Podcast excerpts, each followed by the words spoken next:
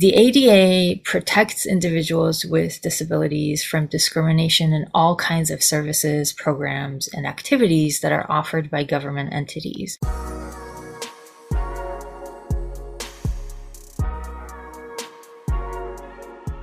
This is Anna Zivarts, the director of the Disability Mobility Initiative, a non driver organizing program of Disability Rights Washington.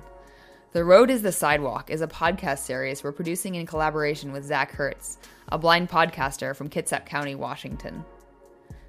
In our advocacy work with non drivers from communities throughout Washington state, we hear a lot about how inaccessible sidewalks, crossings, and transit stops prevent disabled non drivers from accessing our communities. After the Americans with Disabilities Act passed more than 30 years ago, the cities and counties we live in should have developed plans about how they were going to address these barriers in our public right of way. However, not only do many of these barriers remain, lots of communities haven't created inventories of barriers or timelines for when they plan to fix them. Kitsap County, where we're focusing our series, is one jurisdiction with no such plan, in this series, you'll hear interviews with disabled community members about how this lack of access impacts their lives, as well as interviews with researchers who are working on sidewalk accessibility.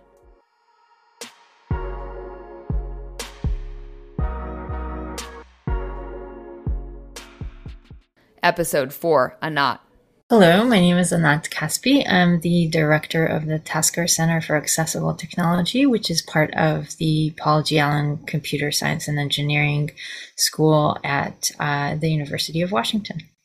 Would you mind telling us how you came to work on accessibility? So, I actually had 12 years experience in the laboratory and medical instrumentation business. And for many years as an engineer, I grew to understand that we're not designing for all potential users. And so, uh, more and more, I grew into a sort of middle management role and tried to look at potential discriminatory practices that we have when we're designing and engineering both laboratory equipment, essentially, who are we assuming is going to be using these instruments, as well um, as medical instrumentation. A number of things happened to me in my personal life, as well as having a daughter who has a disability. And my eyes really opened up to the different ways in which we've become really good at medicalizing people with disabilities and continuing life, but not really addressing quality of life. And so I had the opportunity to found the uh, center, the Taskar Center for Accessible Technology. And it's been great to be within the Paul G. Allen School because the school really promotes the use of the research outcomes that we have and actually developing and deploying it to real people in real hands. And so that's what we do at the Taskar Center. Could you talk about the history of the ADA in regards to public right of way and what makes them accessible or inaccessible? Sure. So the public right of way I will call PROW, and that addresses all the paths that are not necessarily automobile oriented. So public right of way are sidewalk, footpaths, and ways to connect on the ground without using a car um, or other kinds of automobiles. And the ADA protects individuals with disabilities from discrimination in all kinds of services, programs, and activities that are offered by government entities. So the ADA relates to the public right of way in just that, that the public right of way is one of the programs and services offered by government entities. And so it is covered under the ADA. The ADA protects individuals with disabilities from all kinds of discrimination. And so the, uh, addressing discrimination in the public right of way is one uh, way to uh, comply with the ADA. But I should note that colleges and universities that receive any kind of public funding also have to comply with these Title II requirements. And in fact, before the ADA, the Rehabilitation Act of 1973 also applied to these publicly funded entities and also had some addressing of public right of way. So it's not that the ADA is the only law out there that has specific requirements about the public right of way and compliance for any government related and government funded programs. Why do ADA transition plans exist? How are they developed, and what is their purpose?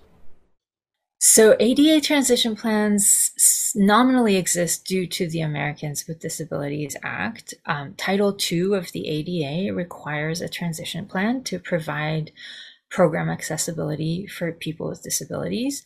And we already said that program accessibility encompasses any discrimination in services, programs, and other activities that are provided by government funded entities. So, what is it that a transition plan requires? It looks at state and local government entities as well as some of these colleges and universities that are government funded and requires them to provide program accessibility for people with disabilities. So entities have to first identify how their uh, policies or physical conditions might be discriminatory, meaning how are the current conditions preventing access to programs and services, then they need to develop a transition plan to continue that assessment, be able to do these self evaluations, and then also offer additional elements to make a feasible plan for correcting those barriers.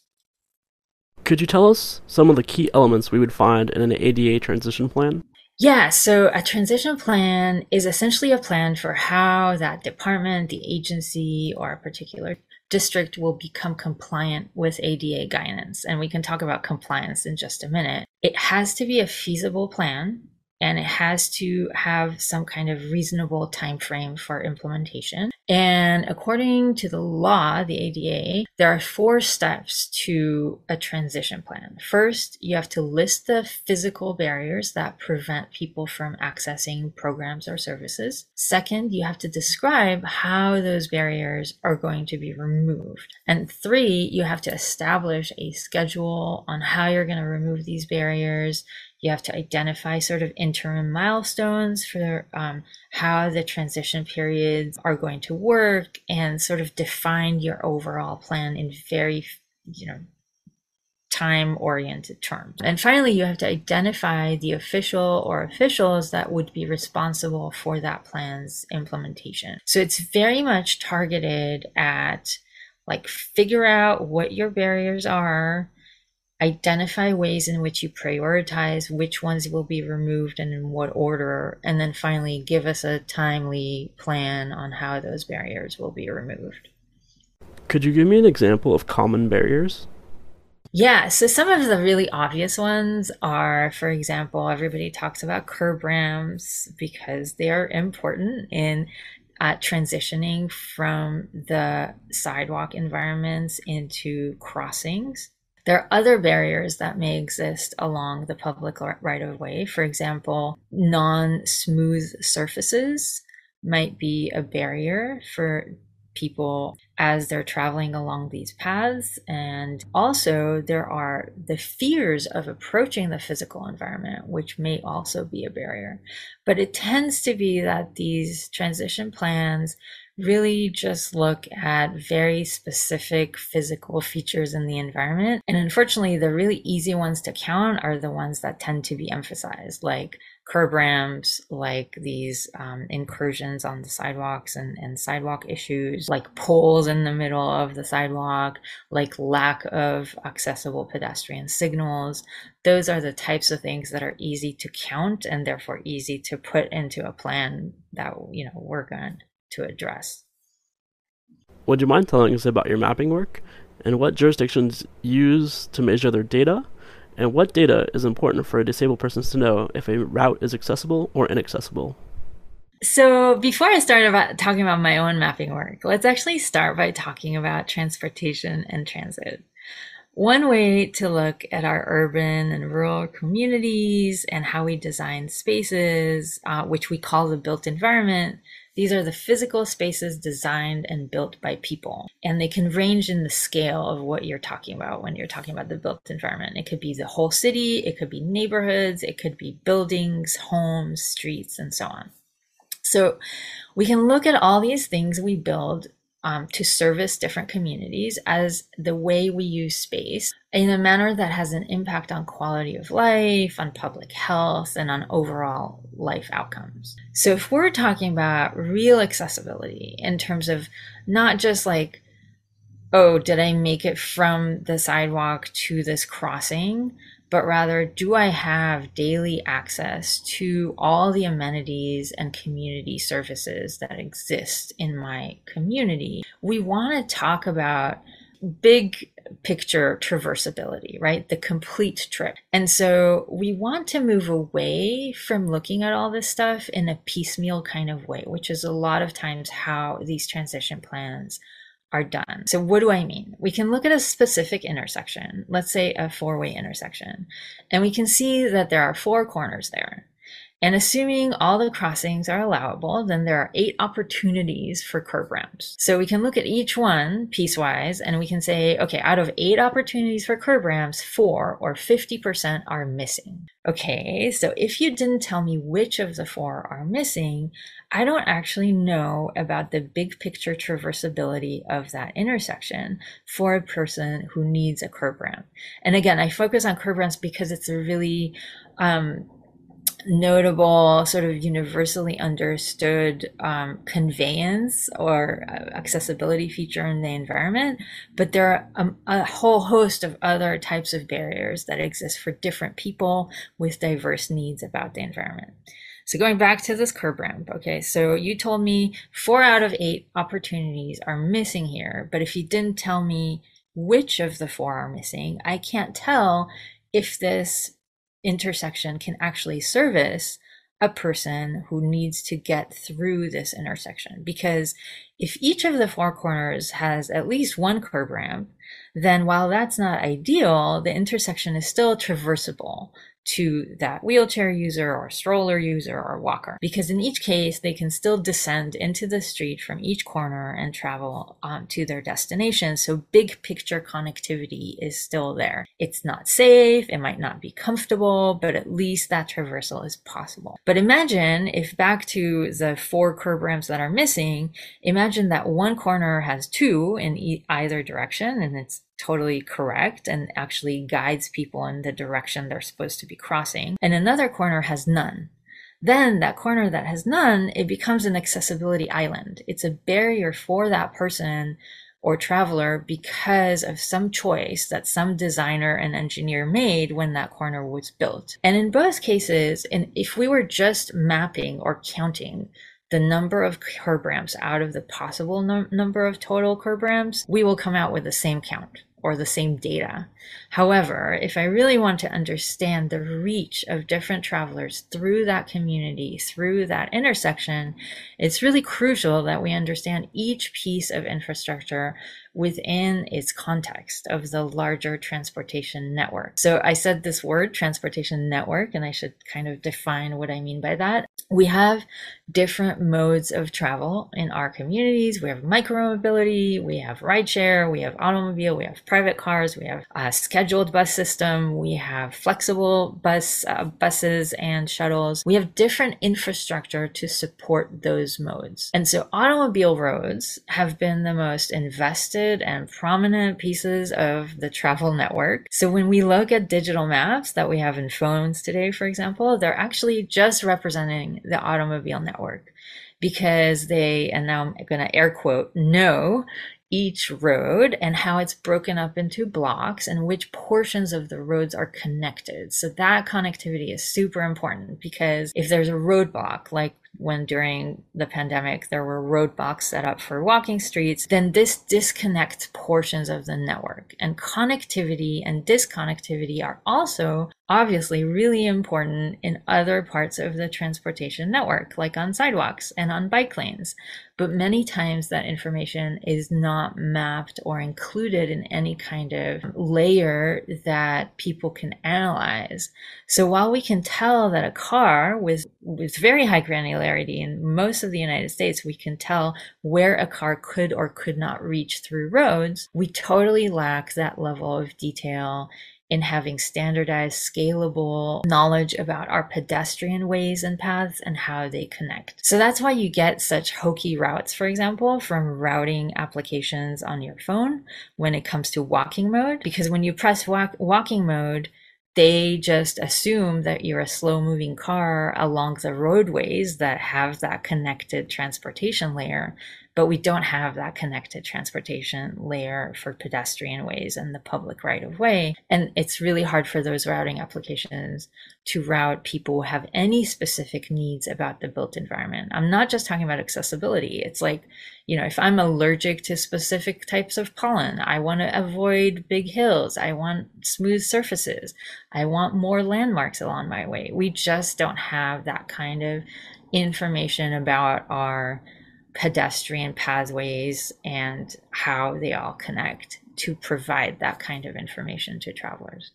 Back to your question, my team at the Taskar Center for Accessible Technology and our collaborators at uh, UW TRAC are really focused on increasing equity in transportation and mobility data by um, creating data and specifically standardized consistent data about all parts of the transportation network. And we focus on sidewalks and how they connect to other sidewalks and how they connect to crossings. And also we include transit stations and the network of paths within stations to get to a platform for example or to get to a ticket reader. All these are parts of the network that are currently not at all represented in digital maps or at least not in scalable, standardized manners. So this means that apps on your phone or your Garmin can't grab that data and then represent it to different travelers or customize the information for different travelers based on what their needs are. So, to put it plainly,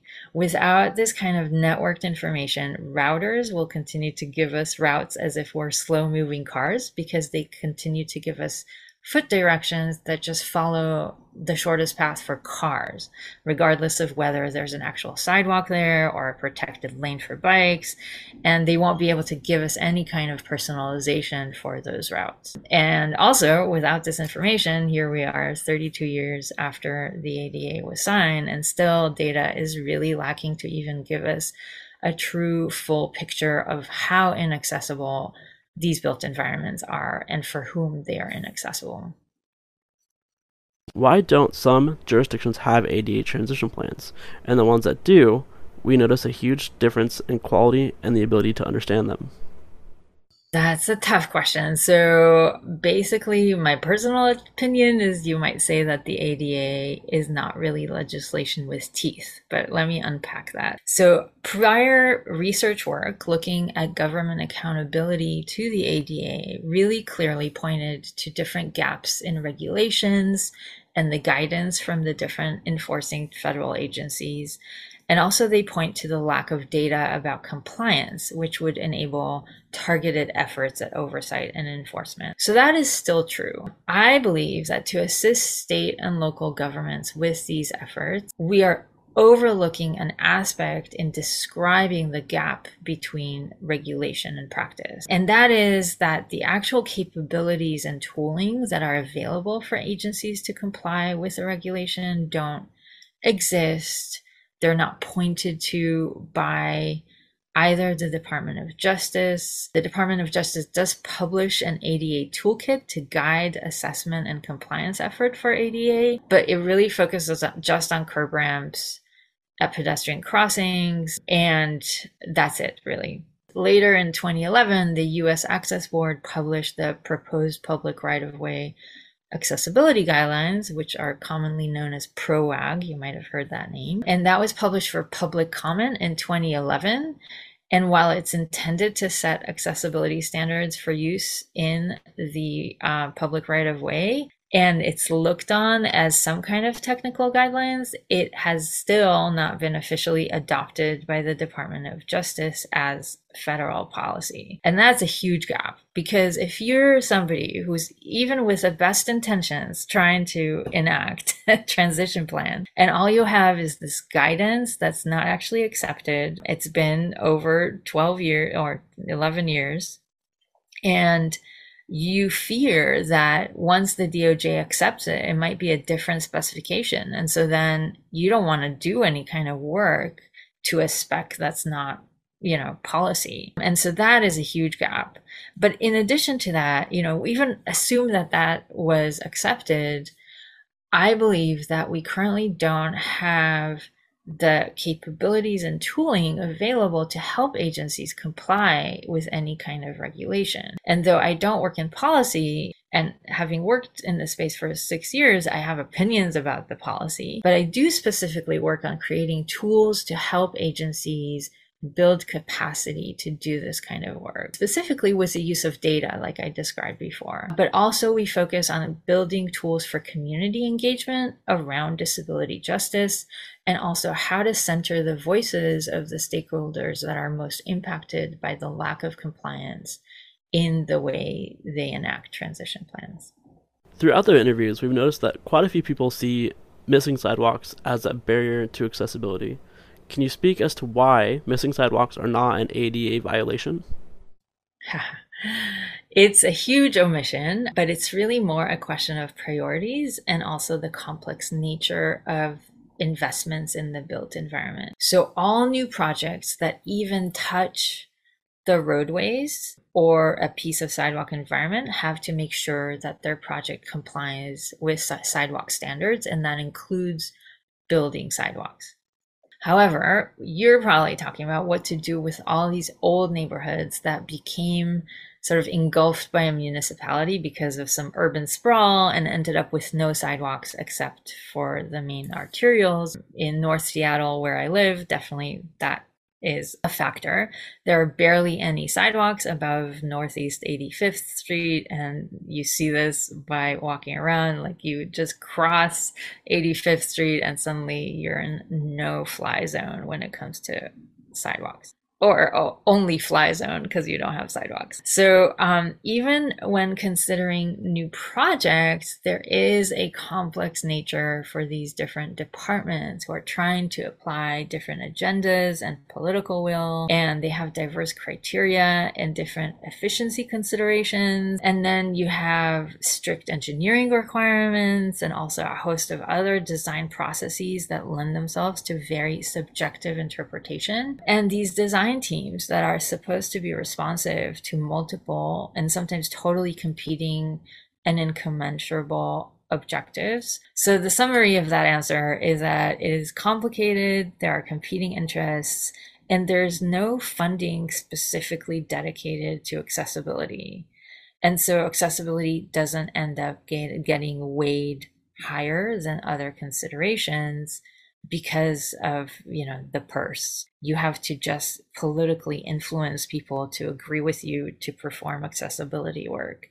And that just has no hold in face of all the different competing interests that are um, part and parcel of everyday life in a department of transportation somewhere. Have you heard of people addressing this issue by saying that we should mix master pedestrian planning into ada transition planning? Has this worked and what do you think of it? Honestly, I think it comes down to a different aspect of capacity building. So, pedestrian master plans and transition plans do share common goals and values. So, every plan I read nowadays talks about, quote, accessibility or, quote, equity, but no one defines it in the same way, and there's no regulation to define it.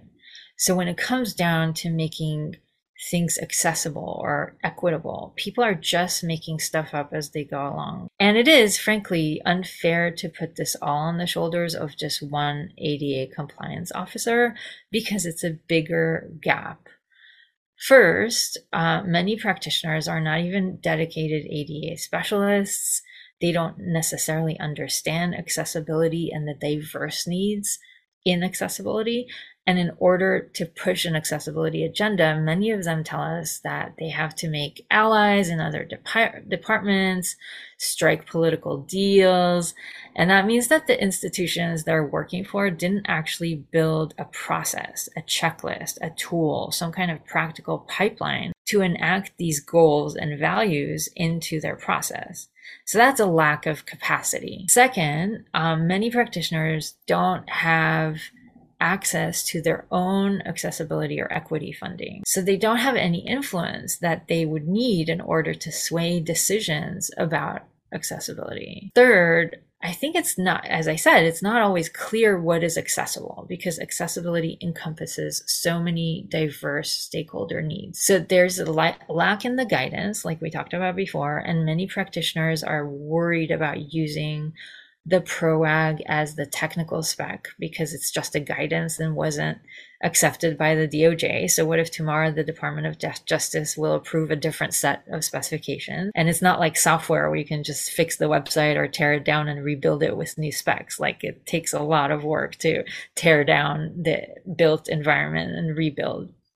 So there's a, a fear of create accommodations that are not actually accommodating the compliance aspect. And fourth, I, I think we're just starting to see this um, maybe over the past six or so years practitioners are engaging community more to actually learn about the community's lived experience in the jurisdiction and understand what are the priorities for making that community's lived experience more accessible at the very local level.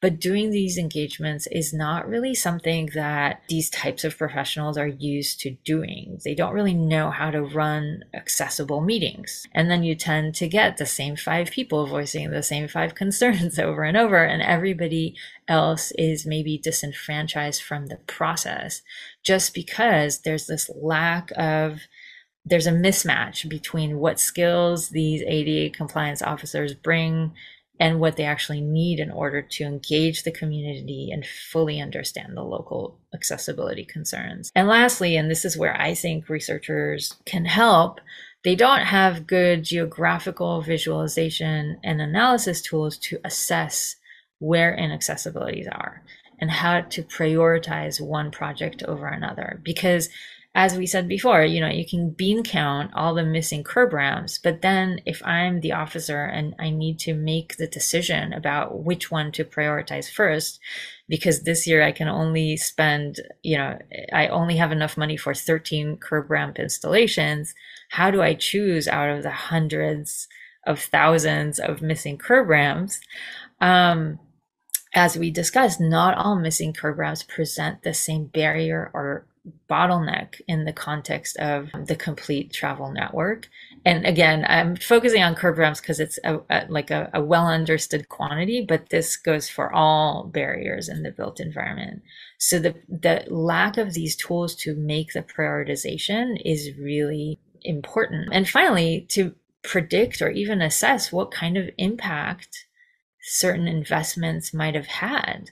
You know people are making you know they invest in those 13 curb ramps but there's no way because the data is missing in counting what kind of difference this made in the real lives and quality of life of people in that environment and how did it increase access for people. So not having that measurability of the impact means that they can't go back later and say, Hey, look, this was a really successful way of doing this. Give me more money to do more of this. So this is true both in terms of opening up new routes for people, or being able to measure how many people would be able to gain utility from certain projects, or even how many people versus people with disabilities might be able to benefit from different types of projects. I think all of these go into the components of what needs to be done to address these gaps between what the ADA transition plans are intended to do and the kinds of actions on the ground that we see. It seems as if there's a lot of question around who is responsible for reviewing ADA transition plans and ensuring communities are working towards accessibility. Can you speak to this? And is it slowing progress? So, I actually think the rule is pretty clear in terms of who needs to have one. Uh, it says that jurisdictions or districts that have more than 50 agency employees are supposed to have these plans. And clearly, it applies to government funded districts or programs. But um, if the Department of Justice doesn't have a clear guidance on what the actual technical goals and specs or the impacts for compliance might be, so agencies just tend to punt on this requirement. And that's why you see so many jurisdictions suddenly wake up to this requirement when a legal action by the community takes place. A little more background is that in addition to the requirements of Title II, the ADA also authorizes private citizens or their representatives to file complaints or lawsuits in cases of discrimination in the public right of way. And so, it, in fact, citizens aren't even required to try a resolution through complaint before they file a lawsuit. So anybody can go and file a lawsuit against the jurisdiction or the agency in saying that there are barriers that are unaddressed in the public right of way. So therefore, many jurisdictions only kick into action after complaints or lawsuits are filed because those have real serious monetary ramification. Of course, this is a very unfortunate way by which we legislated the ADA because it contributes to bad optics for disability advocacy, and it also contributes to greater distrust between municipalities and travelers that have already been marginalized from the travel network, and it only creates even more distrust uh, among um, that population. So overall, I, I think it's not so much about the ambiguity. The ambiguity is in how it should be enacted. And so people are unsure on how to do it and they just let it linger.